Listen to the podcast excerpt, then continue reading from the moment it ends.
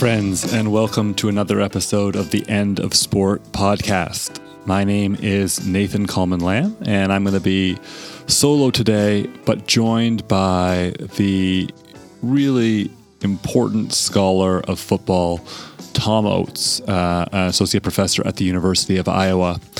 And what we're going to do today in this conversation is Tom and I are going to try to um, walk you through where football fits in this sort of conjunctural moment in the United States, the cultural and political economic significance of the sport, and how the kind of questions that Tom posed in his really important 2017 book, Football and Manliness, how those questions might be answered the same or differently today in 2024.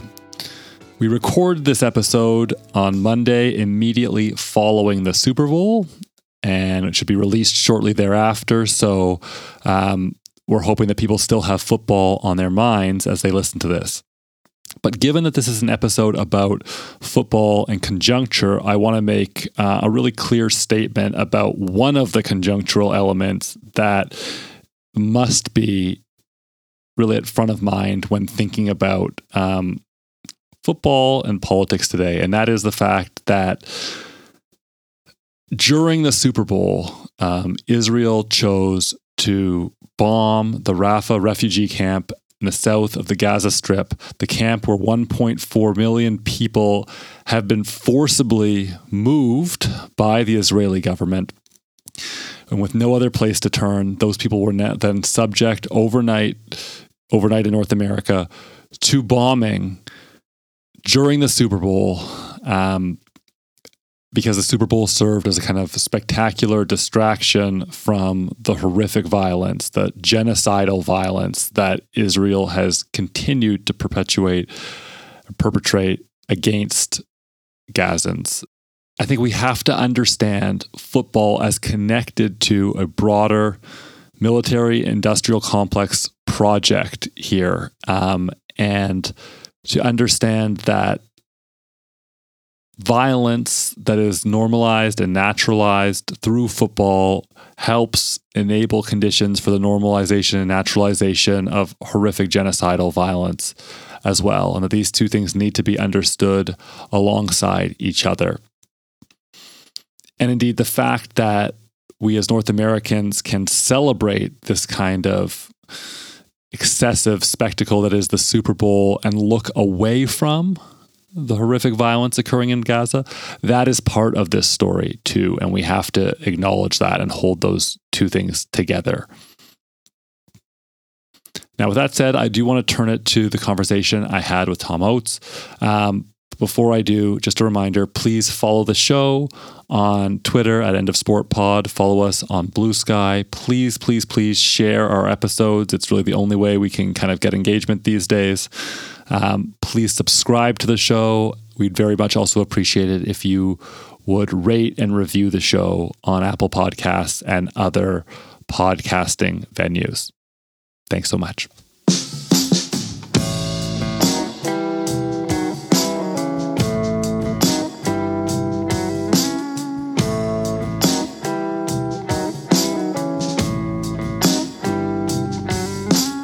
Tom Oates is Associate Professor of American Studies at the University of Iowa, where he holds a joint appointment with the School of Journalism and Mass Communication.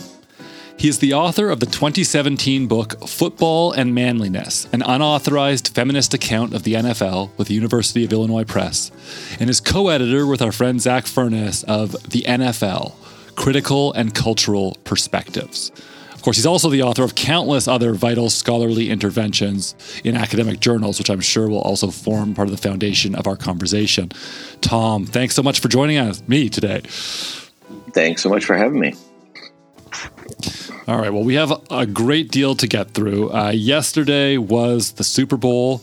And um, what I want to do in this conversation is kind of think about football in a much broader sense. Um, so we're not going to unpack or, or, or relitigate the Super Bowl. I didn't even watch the Super Bowl, um, but um, we are going to talk about why the Super Bowl, in a sense, matters. So let me start mm-hmm. with this. In, In your 2017 book, Football and Manliness, you ask some very provocative questions that I think will really help frame our conversation today in terms of allowing us to appraise the state of professional football. So I want to pose actually those same questions to you now, some seven years later, that you asked at that time. The answers may be the same, they may have changed, but either way, I'm really fascinated to hear what you think. So let me start with this. In the prologue to the book, you write, These are troubling times. To navigate them, we must confront and contest the most dehumanizing aspects of our cultural politics. This requires careful thinking about how, where, and under what circumstances the particular formations of the present gained their hegemony, and how they might be challenged. End quote. In other words, you're engaged in a kind of conjunctural analysis of football, how football as a form of popular culture participates in the production of common sense within a particular political economic regime. Now, again, you wrote these words shortly after Trump's ascent to the presidency. I would suggest that despite all the tumult we have seen since COVID, protests against racial injustice, January 6th, and so on, this analysis still applies. We continue to be in a moment defined by a global rise of fascism, even as neoliberalism clings to its hegemonic position. And now the military industrial complex is again asserting its authority, trying to produce consent for genocide and more Islamophobic warfare. Would you agree with that appraisal? And more importantly, what is the role of football and the NFL in this conjunctural landscape? Yeah, it's a great question. Um, because uh, actually, when I wrote those words, uh, the book went to press actually before, I think, before Trump was even confirmed as the nominee, but it was kind of looking like it was moving in that direction. And right. uh, and so that was sort of the last word I had on it at that point, and so much changed so fast um, in the intervening years that um, it really is time for a reappraisal. I think. Um, for example, the you know you mentioned neoliberalism clinging to its hegemonic position. I think that that's that's a good way to put it. Um, I don't think that its position is as unchallenged or um, central as it once was.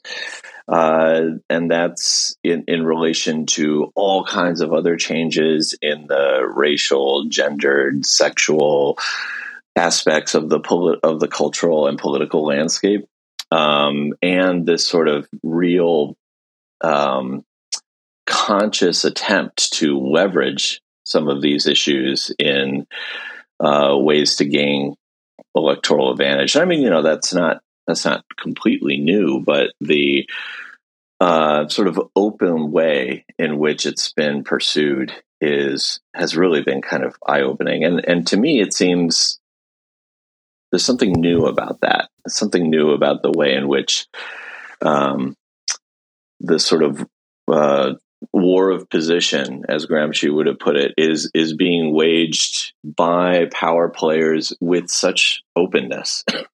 I mean, Christopher Rufo. Well, you know, he'll he's he's one of these guys behind the um, critical race theory panic. Um, you know, he like goes on Twitter X, I guess is it's called now. We, can, and, we still call it uh, Twitter here. Yes, yes. great, great.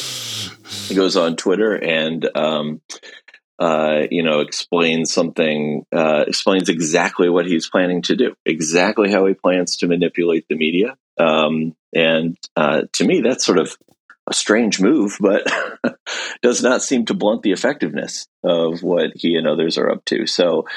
Um, but football, what's the role of football in all of this? I mean, football's role is still, I think, undeniably central. Um, you know, the, there have been ratings records set this year in the United States. Uh, a lot of that is due to the fact that Nielsen has only started measuring out of home viewership. So uh, it's hard to know exactly whether those numbers are really surging in the way that you know the reporting of them makes it appear. Um, but you know, the the Super Bowl was a uh, was is undoubtedly going to draw. I don't I haven't seen the ratings yet, but undoubtedly 100 million people in the United States watched it, and probably way more than that. Um, and so, you know, and and the conversation around Taylor Swift. um, and and the Super Bowl uh, captured the attention of probably you know many many people who don't follow the sport at all, and maybe weren't going to watch the Super Bowl, and maybe a lot of people made decisions not to watch the Super Bowl based on um, their dislike of this whole Taylor Swift narrative. So. Um, I think that it is central in a way that is still really undeniable, even though the political landscape has has changed. I wouldn't say it's transformed. It's not completely different, but it is. Um, it's different enough that we need to account for those differences, and um, I think that that's a lot of the analytical, work that I've sort of been up to in the years since. So.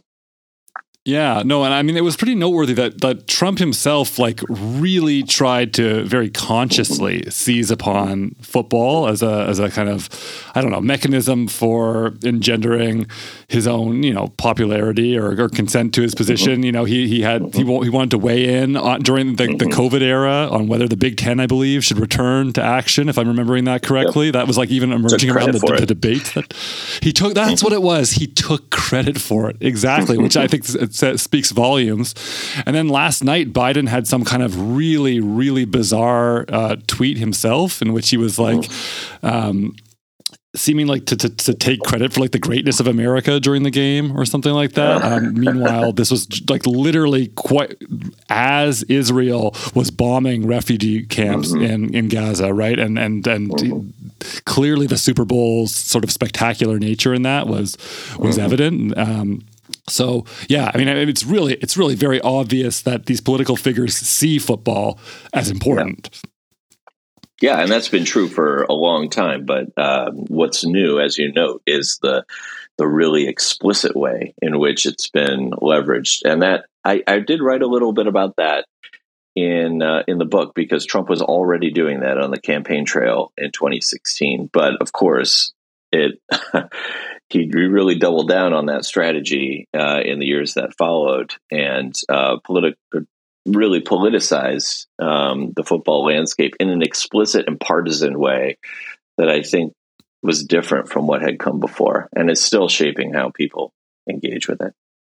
Yeah, totally. I mean, like literally, he, he waged war against Colin Kaepernick, basically directly, yeah. right? Um, and, mm-hmm. and, that was very public. So the the fact that Kaepernick jerseys were burned in the street yeah. That wasn't just about people's reaction to Kaepernick. That was about how he had been weaponized by Trump and became a symbol for this sort of MAGA moment. Um, yeah. It really played out on football fields. Absolutely. Yeah, now, and we should mention too. You oh, know, go ahead. Yeah. Oh, sorry. So the um, I just wanted to mention too that uh, moment. I can't remember now. The year is escaping me. I think it was 2020. Um, uh, in might have been 2019, in which uh, he had come out and uh, criticized players for kneeling um, in support of the Black Lives Matter movement, and um, so a number of you know, I mean, across the NFL, teams agree that they were going to show solidarity and um, make some gesture. Uh, I'm sure, like other uh, scholars interested in sport, your antenna were way up when that was happening. I mean, that was just such a such a moment. It really felt like a really felt like something really important was happening with regards to sport and politics. That is not unprecedented, but is um, uh, kind of a new phase. It seems like so. No, absolutely. Absolutely. Well, just to tease that out even further, in the introduction to your book, Pregame, you asked, what does the NFL stand for in contemporary U.S. media culture?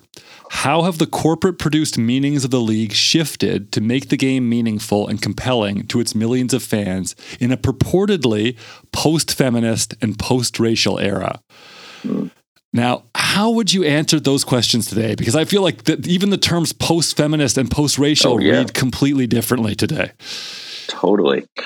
Yeah. Um, yeah, I, I don't think I I'm sure there are people who continue to define the current era as post-racial and post-feminist. To be clear, those are, that that was my description. That hence there are quotation marks around those terms. Yes. Sorry, yes. Uh, you can't see that when I'm reading it. Yeah. Good point. Yes, yes, yes. but even today, I feel like the way in which those terms get deployed has changed a lot, um, and they don't get deployed in the same way or. Um, uh, they're contested in different ways. They're transformed in in these new in these new senses now too. So I agree. I think that um, that terminology is is just so different now. That points to the fact that the sort of the broader political landscape in which football is situated is uh, has changed really significantly um, just from 2017 to now, and this will no doubt continue to change. I mean, the change is always happening uh, in politics and culture, of course, but it's I, I, think what's unusual about this period is how visible it is and how um, the jockeying for a kind of new take on um, culture with sports at its center um, has just been unavoidable. I mean, you don't have to be a scholar to notice these things. It's just it's right out there in the open.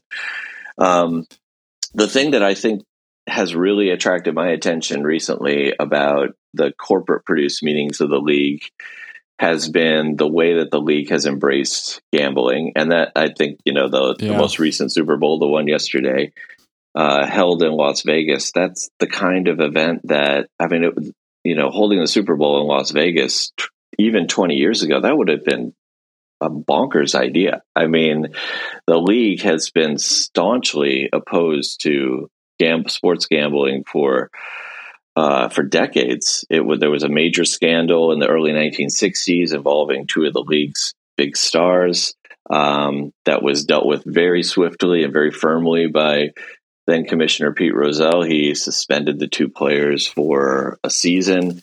Uh, he extracted an apology from each of them. It was Paul Hornung from um, the Green Bay Packers and Alex Karras of the Detroit Lions. And Hornung was much more eager to sort of cooperate than Karras was, but they but they both ultimately were reinstated. Um, but you know the the law that was overturned by the Supreme Court in twenty um, 18 was lobbied for by uh, then Commissioner uh, Paul Tagliabue, um, who went before Congress and talked about the real important way in which um, football and all pro sports really had to hold the line on sports betting to protect the integrity of these games. And then once that Supreme Court ruling comes in in 2018, uh, it was like very quickly the NFL realized like, oh, this is an opportunity to to make a lot of money here, and uh, they really dived in. Um, and that was amazing to me. I mean, the, the, the Vegas Super Bowl was announced even before that 2018, um, or uh, it wasn't the Vegas Super Bowl. It was the uh, the move of the of the Raiders um, to Vegas uh, was announced in before the Supreme Court weighed in and left the question of sports gambling to the states. And um, it was uh, even at that press conference, Roger Goodell noted that you know the league was staunchly opposed to sports gambling, and then barely a year later, they're starting to pursue partnerships with sports books, and now they have partnerships with seven different sports books. Uh, they're probably raking in upwards of a billion dollars in licensing fees, not to mention the you know um, the audiences that that pulls in. So you know if you if anyone listening was at a Super Bowl party and maybe played squares or placed a little prop bet with friends um, on some aspect of the game, you'll be aware that even if you're a casual fan and don't really care about the outcome of the game, you're much more likely to pay close attention if you have a wager on it. The league knows this too. Uh, and they know that you know that's good for their media partners, which is ultimately good for the league when it comes to negotiating those contracts. They've really leaned into that in a way that kind of surprised me um, and certainly disappoints me. But um, you know, I guess I, I, probably shouldn't be so surprised given the fact that you know they the league's uh, ambitions for growth are so um, are so pronounced. Uh, it was I think it was in tw- 2007 that Pete, or no, it's 2010. Pete Rozelle announced that the league's goal was to um, have 25 billion dollars of profit by 2027, um, and that seemed like a, a you know a pie in the sky figure. But as we get closer to that year, it looks possible that the NFL might actually do that, and that is you know, a, a, I guess a kind of testament to the relentless way in which they pursue revenue, but um, it comes at a really high human cost, you know, for the players, but also I think now with gambling for a lot of fans who are um, struggling with gambling addiction, uh, the access for minors is really, really a problem. So, uh, and not to mention, you know, I teach at a Big Ten university, and there's advertising for sports books all over the programming uh, for these college sports, and then you know, college athletes get involved, and uh, they're treated in a very different way. Um, that's just a it's a it's an interesting and uh, it's an interesting leap that these that both college and pro football have taken, and I think that the ramifications are going to play out for a very long time. Not no, in no, a great uh, way. Not at all. No, the gambling point, it's a great point because as you say, like there's so many layers, honestly, to the harm that is caused by the gambling. We have the ways in which fans, as you say, through gambling addiction and so forth, experience this harm. And then because of their invest, their, their so material investments in the outcomes of these games, they also reflect back their you know, like the, their passion about the outcome at players in very abusive ways through things like social media so there becomes like a w- way more abuse directed towards the players. The stakes for the players in that sense become higher. And you said you said it about Iowa. I mean, I, I wanted to say this when you started to bring up gambling. Literally, college athletes at Iowa have been arrested for yeah. their participation in gambling. We also have subsequently learned this was barely reported upon that they were entirely right. set up. Right, like yeah. the, the, the, conditions under which those investigations were conducted were entirely illegal. Um, but like to me, it's what's so disgusting about it is like these univer- universities and the NCAA and so forth have partnered with gambling, right? They've made a choice mm-hmm. to extract value from gambling well, of course, their own players are going to be just as susceptible to this as anyone else, right? I mean, you've you've opened the door to it, but then again, we act like the athletes are the villains here, when in fact it's right. our institutions that are the villains. Like the, the villain of this story is trying to extract more value in ways that cause harm everywhere. Um, so right. yeah, I think that that's been an under discussed story, especially at the college level. Uh, uh it's yeah. tragic to me that these athletes were involved. Yeah, and the you know, I mean, there's a way in which the you know college sports, the NCAA and the NFL, by coming down on these athletes, are really kind of protecting the interests of gamblers as well. I mean, like one of the way, you know, one of the one of the things they want to um, banish is any thought that the players might not be engaged in a pure pursuit of victory, right? right? Because that messes everything up. So um, uh, it's it's not doing a lot for the athletes, uh, and it's it's um, kind of protecting the interests of gamblers, which is an interesting choice. Yeah, it is interesting choices. Yeah, very generous way to put it. Yes, exactly. Um, okay, well, what you were doing before, which was great, and I want to ask for more of it, is you you provide a really rich historical perspective on how we should understand football. And, and this question I'm about to ask is impossible. I know. So before I even okay. say state the question, it's really not a question you almost can answer, but to the best of your ability, can you walk us briefly through the history of football and the ways in which it has been imbricated in the development of American ideas about gender and race in response to political economic forces. Now, you can see why this is such an immense question, um, but just give us a sense. So, I think because I think it'll help us when we return to kind of this contemporary moment, people that can kind of situate it for listeners, like how yeah. these developments have evolved. Yeah. So, uh, football, gridiron football, just to keep it um, is going to be complicated a little bit because football, rugby, and what we call soccer and most of the rest of the world calls football, but um, those three games all emerged from the same core game. Um, well, well, or sort of set of games, I guess. So we get three codes that emerge from those from those games, and um, the gridiron football code, you know, the first gridiron game is played in 1869. That's usually where it's traced to uh, a game between Princeton and Rutgers. Um, and, but that game didn't look anything like what we would recognize as gridiron football. There was no line of scrimmage that, that would be created later. Um, the play was more fluid, more like rugby, but uh, players were kicking the ball um, as it was on the ground as well as in soccer.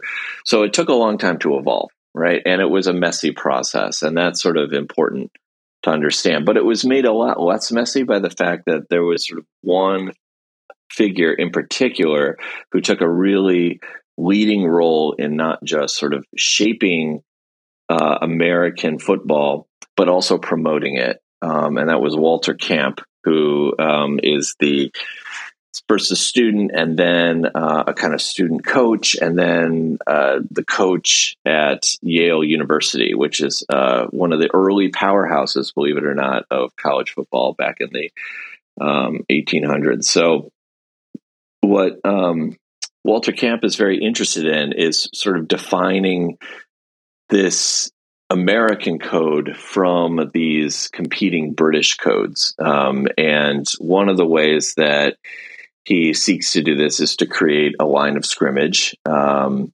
which, you know, if you've watched rugby, you know that there's a sort of something kind of similar, a scrum. There's such a thing as offside in and and, and soccer as well, but also in rugby. Um, but players don't line up um, on opposite sides of the ball, um, and then play begins when the ball moves. That is a um, that's an American um, invention uh, in the American code. So, and that and that is um, one of Walter Camp's many in innovations in the game. He wanted to make the game shaped to what he thought the American character was and could be. So he wanted to not just reflect the what he thought um, uh, athletics could reflect about the American character. He also wanted to shape it. Um, and in particular, he thought he looked around um, in the 1880s and 1870s and sees this changing cultural and economic landscape, especially for the people who are attending Yale. Um, these are elites. This is, you know, I mean, people who attend Yale today are pretty elite, but the yes, um, but especially especially then, this is before the GI Bill only a handful of people, you know, um, went to college compared to today at all.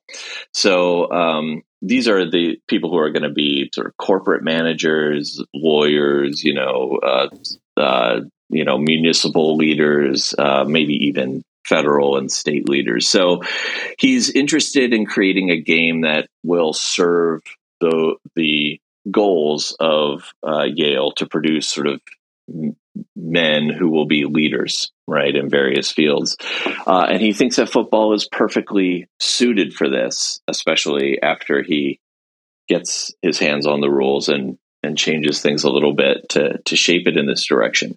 So one of the things that he's really fascinated about is that you know life is economic life is starting to consolidate and change. Urbanization is well underway, and a lot of sort of larger companies are beginning to launch with you know really complicated bureaucracies in which you have people responsible for different aspects of the com- of the company's work but they all have to kind of coordinate in order to make the whole company run well.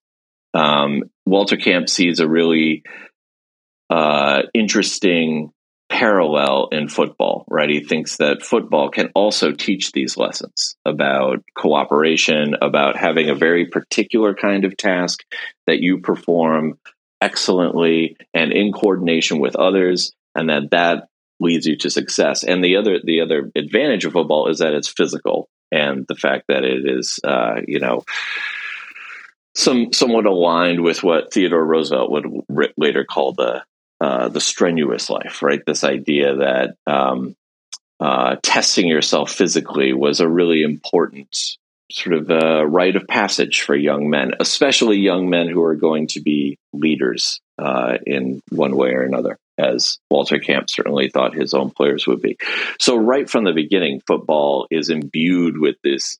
Uh, it's not a neutral game that people are just playing for fun. It's being shaped literally by one person's ideas, what these ideas resonate with lots of different people about what the uh, changes in society mean and how best to meet them and who should be meeting them. And of course, I I don't I, I should probably mention, although I maybe don't need to that uh, Yale was all men, all men at this time, and, and would be until you know the very early 1970s, um, and uh, was uh, all white at this time as well. So this sort of leadership class and the sort of group of people that Walter Camp imagines playing football are people like himself, people who attend Yale and other elite institutions on the East Coast. Um, so that's sort of you know baked in right from the very beginning of the game, and there's lots and lots of. Uh, I mean, it, as you say, there's this is a whole at least a semester worth of yes. content to answer that question. Um, but I, uh, but I think you know, just starting right there, we can see that it's uh, it w- w- when people want to separate sports from uh, politics and cultural politics, you know, they're, they're really deceiving themselves in some cases, and certainly in the case of gridiron football, because the, the founder and promoter of football really was very interested in those questions. And so you can't really understand football without understanding um, what motivated Camp to develop the game in the ways he did and promote the games in the way he did. He was the innovator of the All American team um, and he would pick players who were not necessarily, I mean, they were always outstanding talents, but they were not necessarily the greatest players in each of the positions. They had to also, for Camp, to make his All American team represent the right kinds of values. And of course, that's a very uh, subjective way of, of thinking about things, and, and that allows him to honor and highlight uh, players in a very didactic way, a way that um, sort of teaches a lesson to young people, especially young men who might be looking up to these people. He's trying to tell the, those young men, here are the people that you really should be looking up to. Um, and for years and years, football is dominated by that kind of elite vision.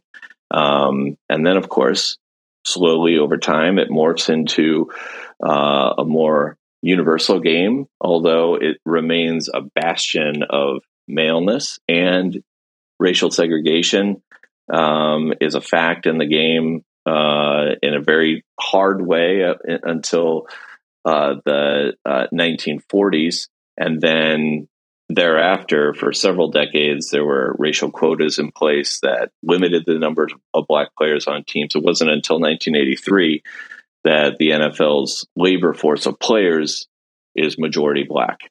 Um, but the game is getting has been moving in a direction of becoming uh, more. There's more representation from people of color. Um, from the 1980s on, we see a, a pretty pretty steady upward trajectory. A few plateaus, but again, it seems like the future of the game is moving in that direction as well. Um, so, yeah, it's been imbricated from the very beginning, um, baked into the game as it was, and um, and is, and has shaped the way that the game has been played ever since, and who gets to play, and under what circumstances, and what it means to play. Yeah, uh, that, that's that's brilliant, and I mean, and, and so it's it's particularly fascinating because uh, one of the defining features, like I would say, and Derek and I write about this of of the kind of landscape of um, really high performance, high revenue, which is to say, like the NFL and the Power Five conferences, or the soon to be something else Power Four conferences. Yeah. Who, who knows? power uh, but the, two. The, the, power two. Yeah, that's right. Um, but where, where the revenue is is the point. Where the where the primary revenue is being produced right? These are really shaped by forces of racial capitalism today, right? And one of the things, again, that Derek and I talk about is the way in which a kind of structural coercion is at play, in which we see these broader dynamics of racial capitalism pushing racialized athletes into this game, which is now really understood as deep because of, and we'll get to this more later, but because of, you know, more health information that we have, we can understand just how sacrificial the game is. And yet, at the same time, because of how systematically opportunities continue to be dis- um, continue to be denied in this putatively post-racial, but again, where that idea is losing a lot of its currency anyway, society, mm-hmm. right? We can see that there's plenty of reason for people to pursue opportunity through football, starting at university and going um, into the pros What other opportunities are denied, and that this really has cut across racial lines in a very significant way, and yet the ways in which race has been kind of um,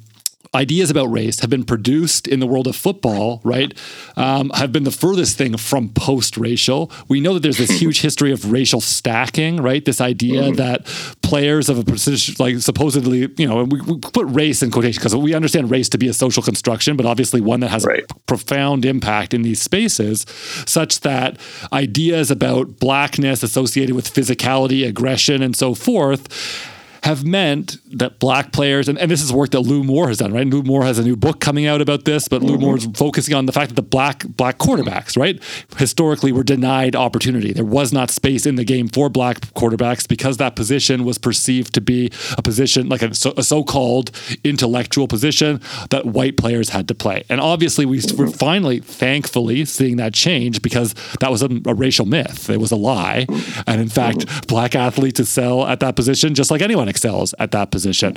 But obviously, those those kinds of norms that have existed within football, given the popularity of football, surely have had a profound impact just on broader understandings of race. Yeah.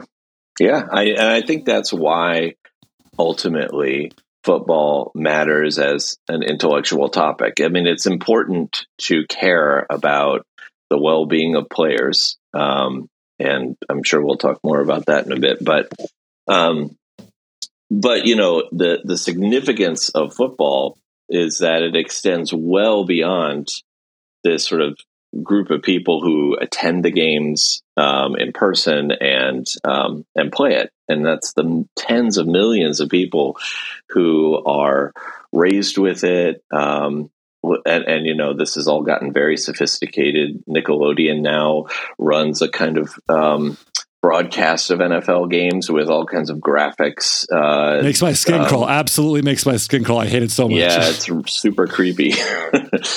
but um, but the goal obviously is to find the next generation of potential NFL fans and to uh, meet them where they are and to connect with them in a way that gets their interest going about about the NFL. And of course, what they're going to be imbibing is not just, you know, standings and analysis and game footage, but also ideas about race and about gender um, that are playing out on this really pronounced, huge stage. You know, I mean, um, you, you, you can't really live in the United States today and think that football doesn't matter. I mean, football obviously matters. It is uh, it is just s- such an enormous cultural influence um, and pervasive uh, in a way that I mean, one of the things that I sort of learned through writing the book, a lot of academics uh, are um, pretty annoyed at its pervasiveness. I mean, um, right?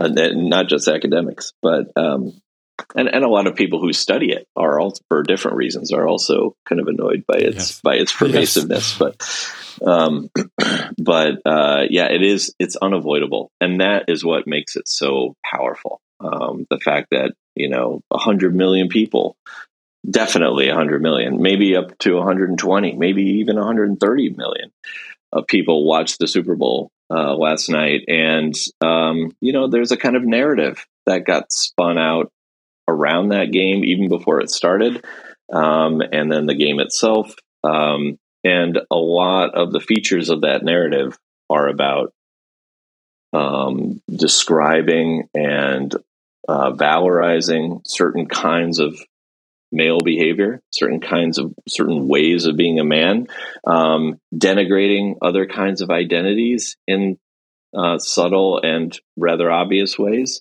Um, and then, uh, I mean, I, I, think about Taylor Swift in particular, right? And the uh, the complaints by many people about um, her presence on their TV screens. And um, someone pointed out, you know, quite a few people have pointed out that, you know, there have been people whose job it is to perform on the sidelines and get the eye of the television cameras for the edification of the you know what was assumed at, in those days to be a mostly male audience. I'm talking, of course, about cheerleaders here. So, um, what exactly is so uh, upsetting about that presence? I, I, think it's really telling that um, just you know Taylor Swift following her boyfriend and living her life is uh, upsets a lot of people yeah. in uh, in a yeah. pretty profound way. so way. objectionable right totally yeah. yeah. yeah yeah no and i okay so i have two follow-up questions actually to what you've been we've been talking about here and we're gonna we're gonna circle back to this taylor swift piece in just a moment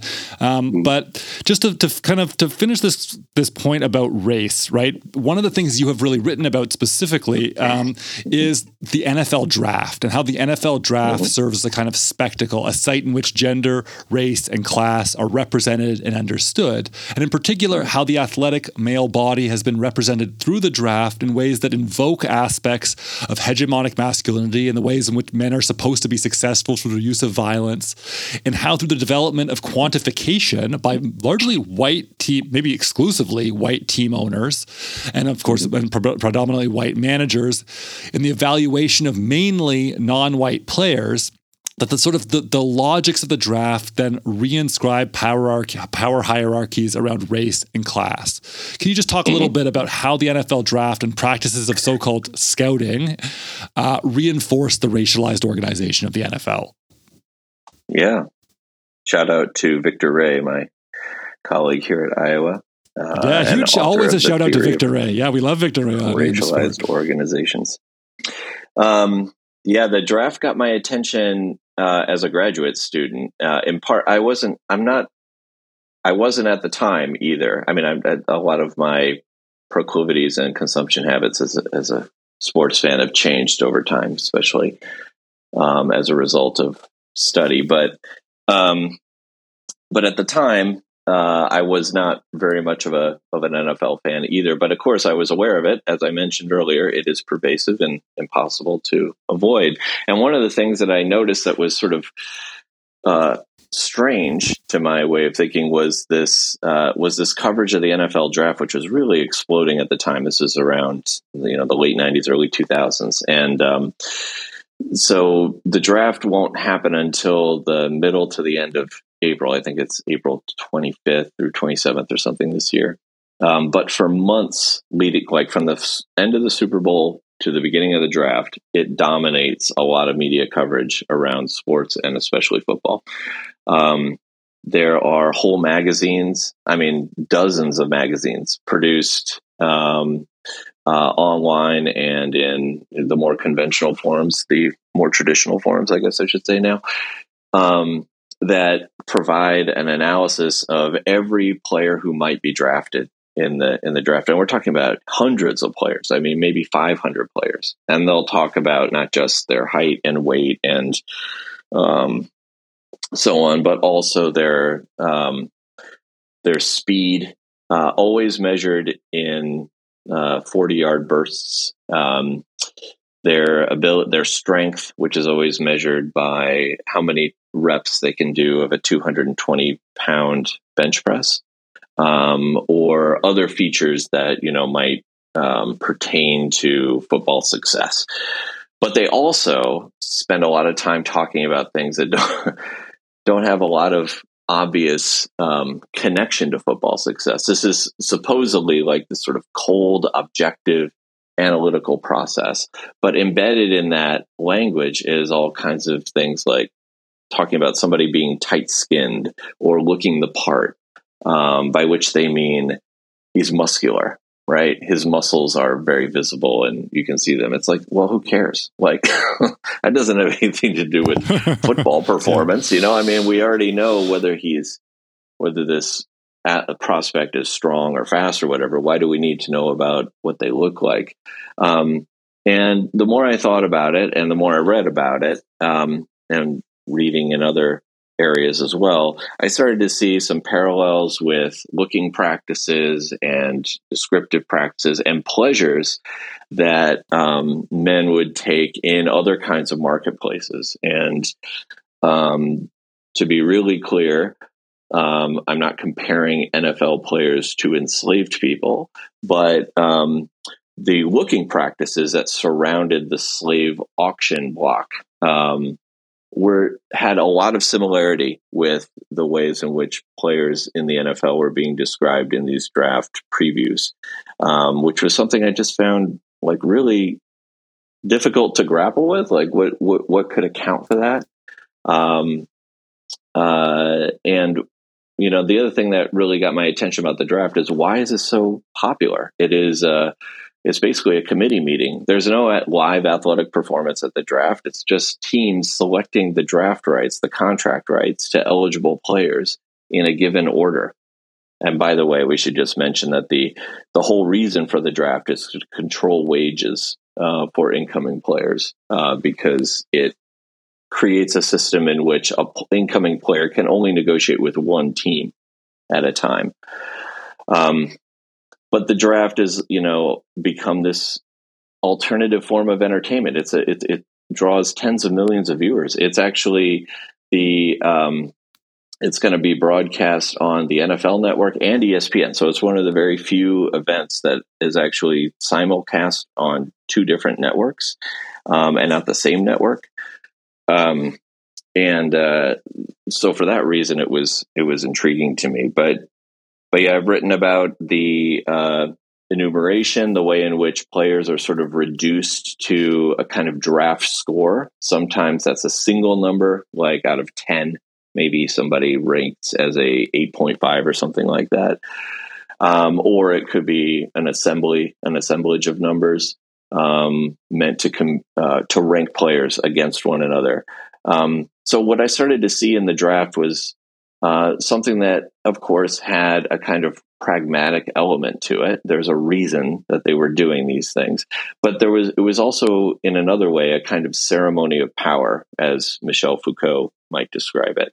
Um, it was a way of uh, indicating who's in charge and who's not in charge, and um, this is all done in over and over again in the draft process. So, very shortly, I think it might be I wonder if it's happened already. Actually, there is a um, there's a sort of college an all star game for college players who are eligible for the draft called the Senior Bowl. And before the Senior Bowl, for years and years, players would be stripped to their um, like boxer shorts or athletic shorts and paraded across a stage where hundreds of scouts would watch as and sort of evaluate their bodies and things. So it, some people may have seen the image of Tom Brady um, who has kind of a dad bod coming out of college.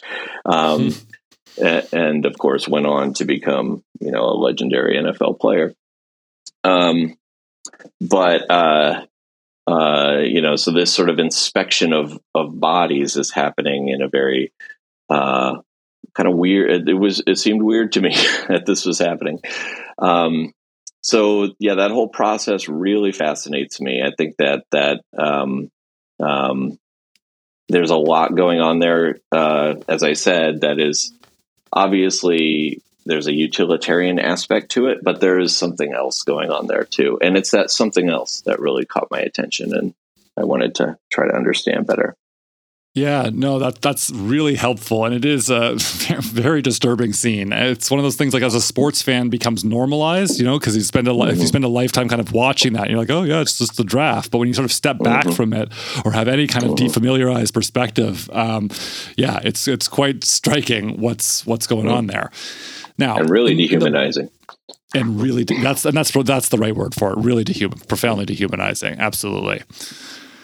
Now, in the book, you also refer to a crisis of masculinity and really whiteness in the 1st mm-hmm. decades of the 21st century. Um, so the question I want to ask now is, and it's you know just a multi-part question, but are we still experiencing such a crisis? First of all, a crisis of masculinity and whiteness, and does it account to some degree for the rather hysterical reaction, really, of many football fans to this season of Taylor Swift, which you were talking about before, or and I want to, I want to even complicate it, or in a way, does Taylor Swift, as Frankie De La Cretaz explained in a recent episode, we just had an episode about the Swifty Bowl, mm-hmm. and we were talking about this at length, and Frankie explained does it in a way help the NFL actually reconsolidate a particular kind of all American, which is to say, like white, heteronormative, masculine image? Uh-huh.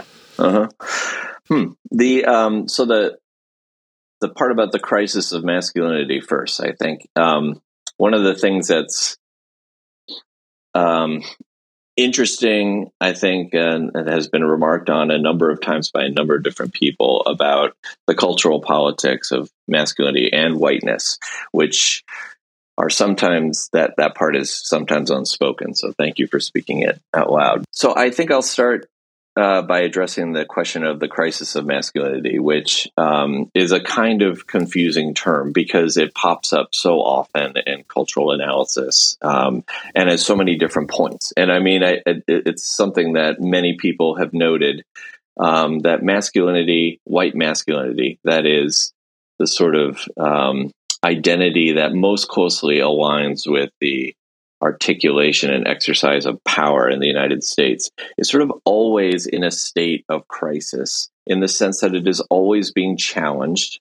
uh, and it's always reconstituting itself in some way. It's always quite keen to identify um, potential challenges um, and to try to create um, creative ways of addressing those challenges, especially in a commercial landscape in ways that can generate engagement and profit. And one of the things that I think is so compelling uh, to, you know, CBS or Fox or whoever happens to be broadcasting a playoff game where Taylor Swift might be present is that she is a kind of floating signifier and can be filled with lots of different meanings.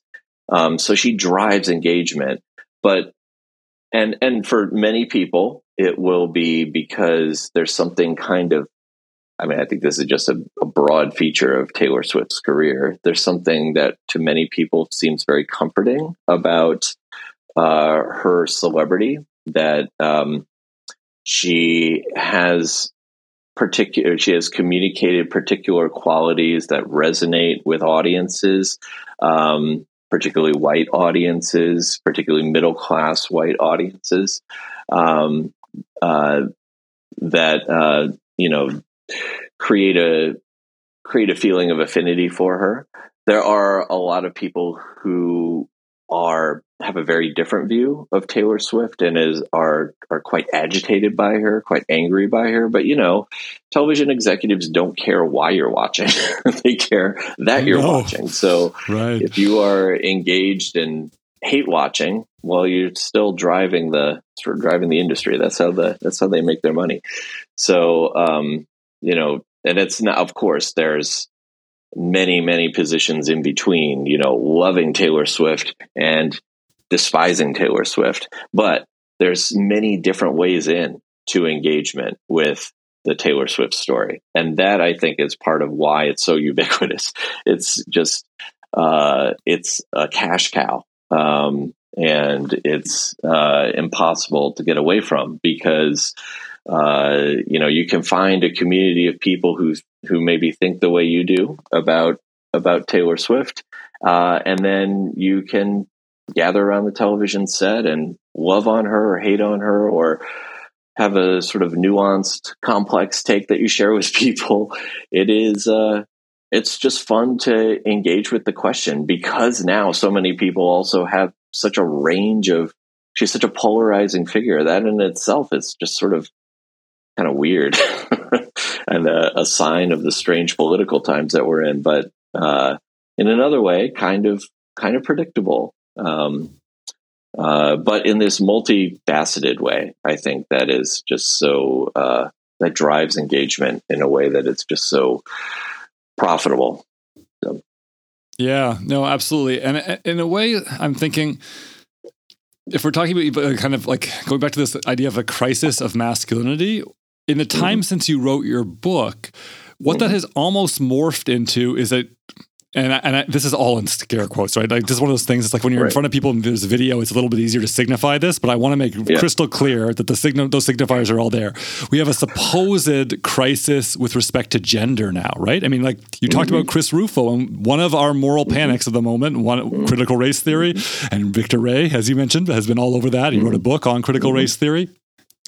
But we also have this crisis around gender, supposed crisis around gender, and that has manifested in sport really with this this this um, moral panic about trans participation in sports, which has become mm-hmm. one of the really leading edges of of the kind of MAGA politics that are challenging the hegemony of neoliberalism, as we were talking about earlier.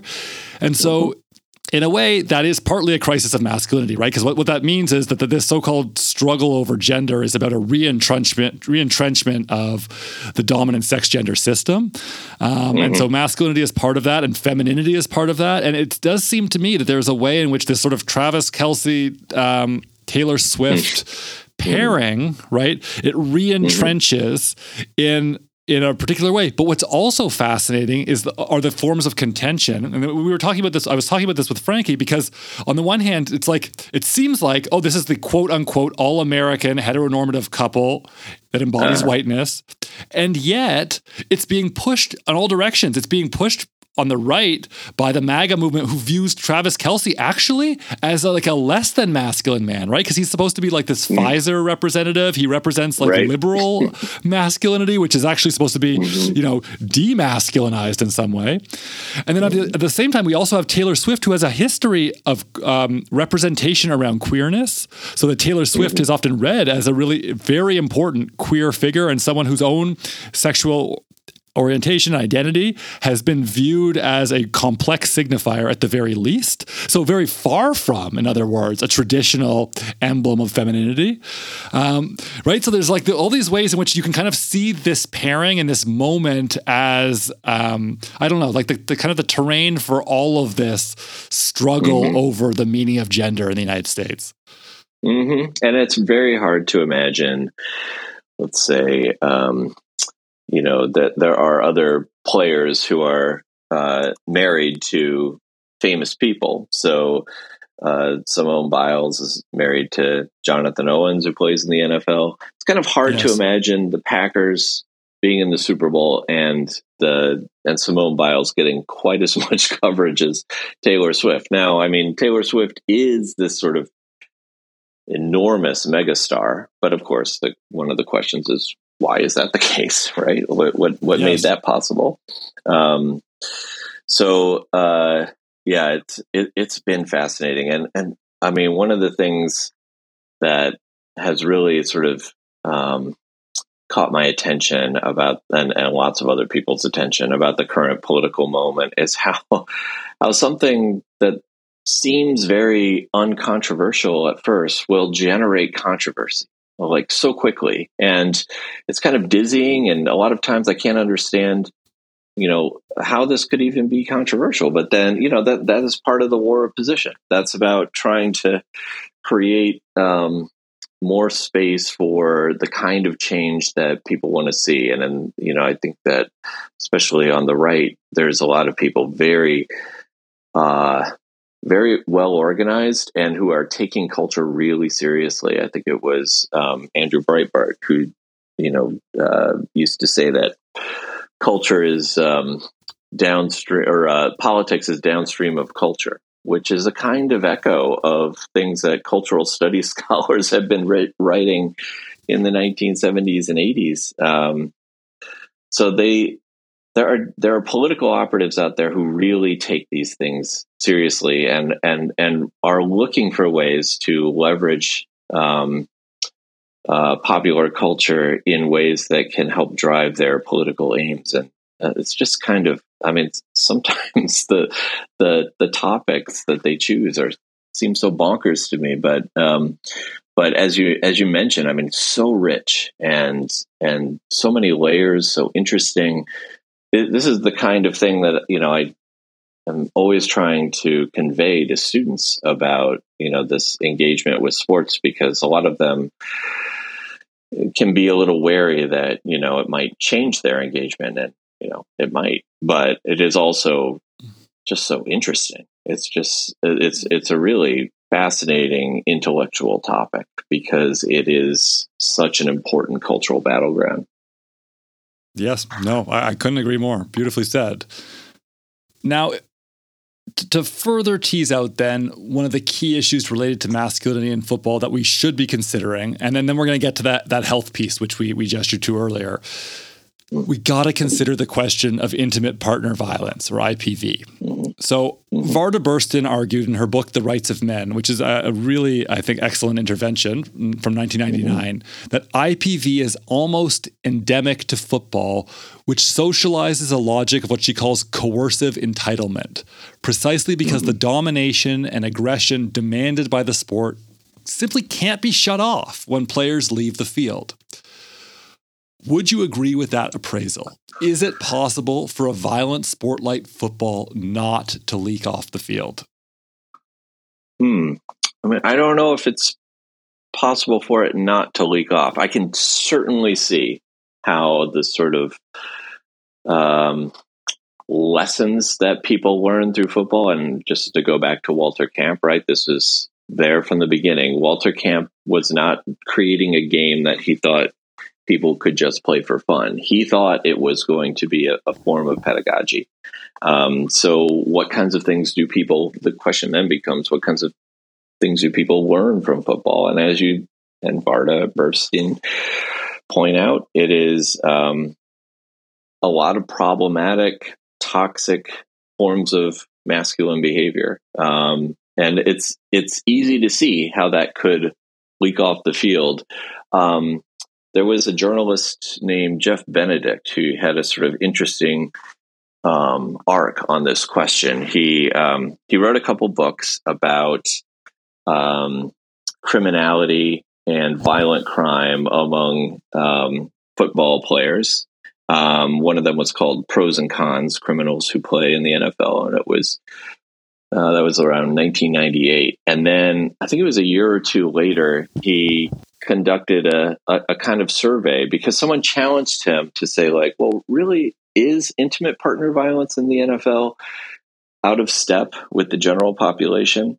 And he and his, um, and this is, you know, 25 years ago. I don't know what the, you, you would definitely know the figures better than I would now. But what he found at the time was that actually the rate of violent crimes, and especially, especially uh, sexual assault, was higher in the general population than it was among uh, NFL players, um, which is uh, really alarming in another way. And I don't think that it um, discounts the question at all because I think it it um, just it slightly reframes the question. Yeah, because we live in a culture where football is ubiquitous. You don't have to play football in high school, although millions and millions and millions of people do, let's be clear, but you don't have to to learn those lessons very, very thoroughly. Um, so, uh, to me, the the really alarming thing would be that the sort of toxic forms of masculinity that football players might learn in a team setting are much more general and communicated to a much wider public in a way that uh, demands a lot of careful thinking about like how is how are these messages getting out there and and um, what kind of damage are they doing to men but also of course to the victims of inter- intimate partner violence which is uh, i mean a kind of a the scale of the problem, just sort of in the general population, is kind of terrifying. I mean, it is uh, um, very hard to uh, to um, and uh, especially when we think about um, sort of uh, some emergent movements with Andrew Tate, people like that, um, uh, sort of new forms of toxic masculinity, which are not novel in a lot of ways, but they're put together in sort of new ways to make uh, a new kind of appeal to a new generation, seems to be really resonating with a lot of people. And I find that really, really disturbing. Uh, and of course, Andrew Tate himself is a former athlete who engaged in combat sports. But the again, the ideas that he spews in public uh, have much wider uptake than just among the people who are who are fighters. Totally. And honestly, that's where I feel like the, this kind of conjunctural analysis is especially important because then there's a, the question becomes, you know, why is why are those kinds of ideas so appealing in a moment like yeah. this right and that's i think yeah. what you're getting at with this, uh, this idea of a crisis of masculinity because it's it's not that there's some kind of transhistorical or essentialist appeal to those forms of masculinity quite the contrary i would say so there's something right. missing right or there's some kind of precare and that's that's what i would lean to right there's some kind of sense of fundamental precarity that people are experiencing yep. that makes something that seems so sort of simple and visceral um, in terms of identity maybe can hold appeal when people feel it's like because that kind of masculinity seems to be all about control and domination right and so it's right. like well who, who, wants that people who feel an utter lack of control right and who feel disempowered mm-hmm. by the kind of mm-hmm. political economic conditions that they're living in uh, and mm-hmm. that's where it seems to really connect with me like we, we, we live in this bizarre world where people are often told through mainstream media the economy is thriving, right? The economy is doing well, the line's going up, right? And then it, has no bearing on people's lives, right? Because what mm-hmm. actually is happening is the cost of living is rising in this right. Uh, un, unfathomable way, such that housing eats up ever larger share of people's income. We have greedflation driving up food costs, right? Like cost, cost, cost. It becomes very difficult, but there isn't even a language for it, right? right? So it's like a, almost like a healthier way in a Marxian frame, a healthier way of contesting this would be to direct it in that political economic sphere, right? To say, like, look how capital is dehumanizing, alienating, exploiting, right? And then there's like a, a kind of a one to one relationship there, and your, and your activism or engagement can be directed at its cause. But because, especially in the United States, there's almost no language for that, right? I mean, we certainly have seen younger people have adopted more of that language, and I'm really excited by the ways in which that's happening. Don't get me wrong. Mm-hmm. Like with Gen mm-hmm. Z and among students, you know, when we talk about Marx in the classroom, it's really different than it was even 15 years ago ago. So I, I'm really mm. like, I don't want to dismiss that. But nonetheless, there isn't a lot of mainstream space for it. And so I think that there, mm. that displacements like towards a toxic masculinity kind of follow logically.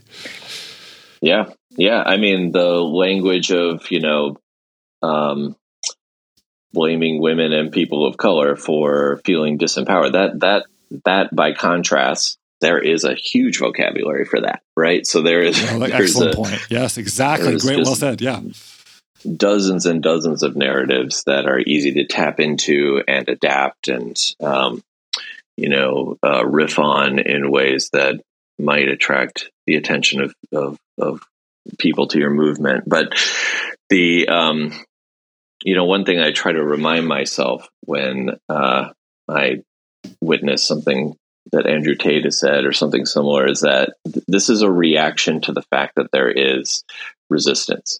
That's the reason why it's there, is that people are resisting, and um, that is that is hopeful, right? That the backlash culture is pretty intense, but it is also the product of a lot of hard work by people of goodwill who are trying to make the world a better place. And so um, the reason why it's so virulent and so uh, pronounced is that that challenge has made an impact, and that's a hopeful thing, I think. Yeah, no, that's excellent point. Excellent point. Um, and w- what one might do in, the, in a moment like this is to say, okay, like let's let's let's look to the positive then. Um, but that's not me. so what I'm going to do is I'm going to double down on the negative and come to mm-hmm. one of the more extreme um, negative questions, which is if we're going to talk about football, we need to engage with what I see as really the existential question. We've been talking for just about an hour mm-hmm. and we haven't got to that existential question really yet. But that is that mm-hmm. head injury cannot be separated from this sport in its current iteration. A mm-hmm. very recent JAMA Network mm-hmm. Open study found that, quote, in a cohort study of 205 adolescent football players and 70 non contact control athletes, adolescent football players showed signs of altered brain structures, including cortical thinning and changes in brain folding. Also, football players showed lower brain signaling and coherence in frontal and medial parts of the brain, but increased signaling and coherence were observed in the occipital lobe. These findings suggest playing football may be associated with a different traje- trajectory of cortical maturations and aging processes, and many affected brain regions are associated with, with mental well being. Now, this, of course, is on top of Boston University's findings that every 2.6 years of participation in football doubles the chances of contracting the degenerative brain condition chronic traumatic encephalopathy, CTE. This would seem to raise some questions about children's participation in the sport. And yet, recently, when the California legislature brought forth a bill in January to ban tackle football for kids under 12, Democratic Governor Gavin Newsom promised he would veto the bill apparently because of concerns it has been pro- politicized as a proxy for parental rights, the very same parental rights discourse that has militated against the participation of trans kids in sports. Which is to say that apparently banning trans kids and sacrificing all kids to football are part of precisely the same abusive project in American political discourse today. Now, finally, just to connect even another couple sets of dots here, I would also note that ESPN recently published a story arguing that, quote, the narrative about CTE has outpaced science Mm-hmm. end quote, essentially suggesting that concerns about head injury in football are something of a moral panic. I note that the three medical sources upon which the story relies all have conflict of interest with respect to NFL mm-hmm. ties, and that we have recently learned the NFL may be on the verge of buying a share mm-hmm. of ESPN. Finally, we also know that at the end of January, the Washington Post published a story discussing how in the NFL's concussion settlement, it turns out that the medical standard of dementia being applied in that settlement is significantly higher than the standard for a general mm-hmm. diagnosis of dementia among the among the population at large. And this has meant that over half of all claims have been denied and even that some 300 plus claims that were brought forth using doctors approved of by the concussion settlement. So the concussion settlement's own experts said these folks had dementia, and those claims were still denied. And the denied claims would total something like $700 million of savings for the NFL. So, I mean, I'm just trying to throw a lot of things here, but what I'm what I want to get at is and, and, this is a classic academic, this is more of a comment than a question, really. but the simple question is Is football a morally sustainable enterprise for kids, for anyone? Yeah. Uh, I mean, I have been so troubled by the, uh, the, the way in which the league has responded to the revelations about connecting football to CTE. It was um, I I read that same post report that you mentioned about the sort of denial of not just payouts to former players, but also treatment to people who were suffering um, as a result of these um, criteria that they had, which, as you mentioned, were much higher than the, the sort of general standard of dementia, and confused many, many doctors who were like, "Why, why am I being asked to use this standard instead?" Um, I think the NFL, in particular, is um, uh, it's difficult to justify. It's I, from from my point of view, it's impossible to justify um, their behavior with respect to CTE. Um, they have, of course, responded to it. Their response has been mostly to try to protect their interests by um, satisfying people into the idea that the league is doing everything that it can do to protect the interests of players. Um, and also to now, it seems, maybe open this new front in saying that, well, you know, maybe uh, the whole CTE thing has been overblown, which was their initial strategy, we might mention, um, as documented in League of Denial, which is a really uh, outstanding work of investigative sports journalism available as a book and a documentary online. I encourage everyone to check it out if you haven't haven't already. Um, so you know, the NFL is deeply invested in, as I mentioned, growing its profits still further. Um, and they see CTE clearly as a kind of threat to their profit, um, first and foremost, rather than as a moral obligation, right, to their uh, to their labor force. One of the things that really interests me about um, about contemporary football is the way in which it's getting taken up um, in these uh, new ways. So at the, I think it's at the Olympic Games this year. There's going to be, um, um, well, is it going to be at this one? Let me make sure. Um, there's going to be uh, flag football, um, and of course the the Pro Bowl has been uh, changed to um, uh, to include a sort of flag football uh, competition. And watching those competitions, I got to say that is pretty compelling television. It is really interesting to watch. Uh, it's fast. It's really fast paced, especially compared to an NFL game. The one yesterday took, I think, almost five hours. Um, so um, it's fast moving. Uh, there's a lot that people already like about football um, that's there. But of course, there's a lot absent um, that people consider to be absolutely fundamental to the game. And that's, you know, the big hits and even the little hits. I mean, one of the things that I think should be really concerning about um, some of the emerging science on CTE is the suggestion that it might be subconcussive hits rather than just concussive yes. hits that contribute to um, you know the development of that ailment, and uh, that, that's just in the current structure of the game. You can't get away from subconcussive hits. That's just that's just on every single play. There's a that's subconcussive right. hit. So so um, you know, can the game be can the game adapt and evolve? I don't think there's an economic incentive for the NFL to do that. Um, they're you know busy pursuing their 25 million dollar revenue or 25 billion dollar revenue goal, so they're not really interested in changing that. Um, could change come from somewhere else? Uh, that's hard to see too because um, because there's just so much money in football, and it's so consolidated in the hands of very few people who don't seem very interested in protecting the health of uh, players in in any way other than as a PR exercise to make this problem go away. Um, so, yeah, I find it really troubling. I try to really, when I talk about this with students, I try to help them understand that there's nothing inevitable even though football is this, you know, cultural and e- economic behemoth now, that's not a guarantee that it's going to be that way in 20 or 30 or 40 years.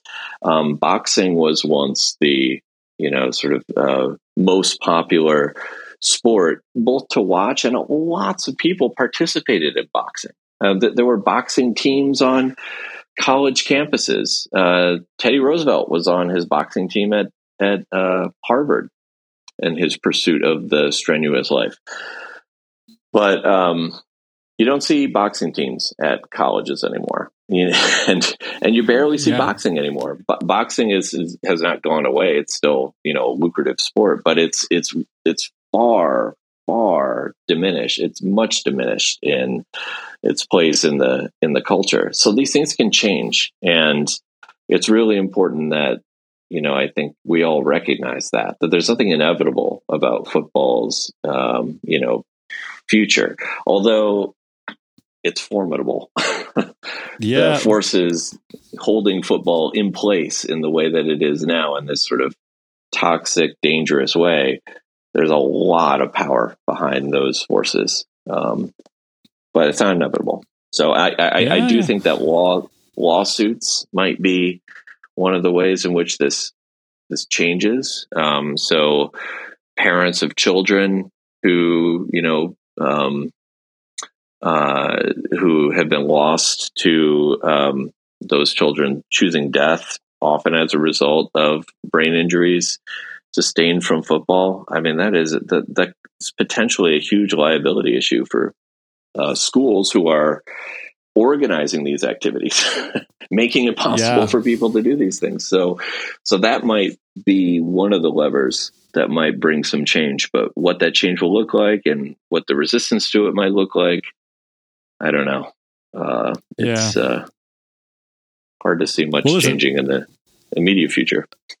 I have to say, I mean, look, that's interesting. Two things. One, you did make me feel surprisingly hopeful there with that analogy to boxing, mm-hmm. um, because you're right. Mm-hmm. You're absolutely right about the fate of boxing, and honestly, the fate of boxing has come for very similar reasons, right? So it does mm-hmm. speak mm-hmm. to um, kind of possibility there, and I, and I think you rightfully um, position that against what the obstacle is, which is you know capital essentially yeah. um, but you also you know you, you brought up the last thing i wanted to conclude with anyway which is this question of mm. schools right and the mm-hmm. this weird way in which we have sites of putative development um, education and so forth that are that have married themselves to something that can, I think, only be understood as like profoundly debilitating for the people who participate. So very anti- fundamentally antithetical, in other words, to the mission of the mm-hmm. institutions mm-hmm. we're talking about, right? And so, in, in, terms of you're right, there's a there's a legal side to it, which is that like mm-hmm. it should be mm-hmm. very easy to establish a kind of liability there when parents should be are sending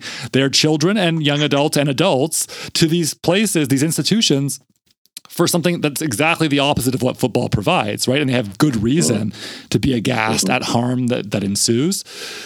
So that's one aspect, the legal aspect. And then there's like the fundamental kind of moral question, right? About um, what we're doing. And of course, the more moral questions are always. Um, drowned by uh, capital questions. That's that's mm-hmm. there's no doubt about that. But but I want to ask you, not in a judgmental way, but I think because mm-hmm. from almost all of our listeners, this is a real question that people have to na- navigate. Mm-hmm. I'd like to ask you about how you personally negotiate this sort of rather tricky moral entanglement of football and the university which is to say the mm-hmm. investment of the institution itself, right?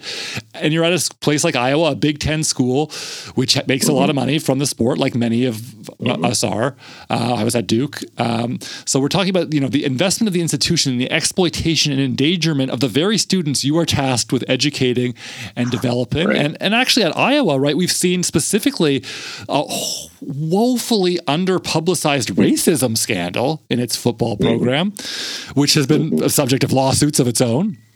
So these are mm-hmm. all difficult dynamics that we find ourselves in. How do you process and manage them? Yeah, it is. I mean, I should mention also just really briefly that there was also a Title IX investigation um, at Iowa as a result of the treatment of some um, women coaches in the athletic department by the athletic director and the, the former athletic director. And um, there was a you know investigation, and some of us wondered if they were going to get a tour of the of the visitors' locker room at Kinnick Stadium, which is painted pink because the um, former head coach Hayden Fry uh, believed that it was a pacifying color and would make the opponents um, uh, less um, exuberant in their pursuit of victory. Um, I don't know if they actually went in or not, but like there's just so many local yeah. examples around uh, around just this one institution that I can point to for students to think about some of these issues. And um, but the most important thing, I think, and the and one of the hardest things for uh, for educators is when you're working at an institution like Iowa, which is in the Big Ten, which has uh, you know there are no major league professional sports in Iowa. So the Hawkeyes are kind of like one of the major league sports here. So um, tr- really devoted fans, a lot of people, you know, traveling hours on Friday to spend the night and tailgate all day Saturday and drive back on on Saturday evening. So people really invested in this place. And and uh, many of my students come to Iowa. You know, this is the only place they ever wanted to go. It was like from the earliest moment that they were aware that there was such a thing as colleges and universities,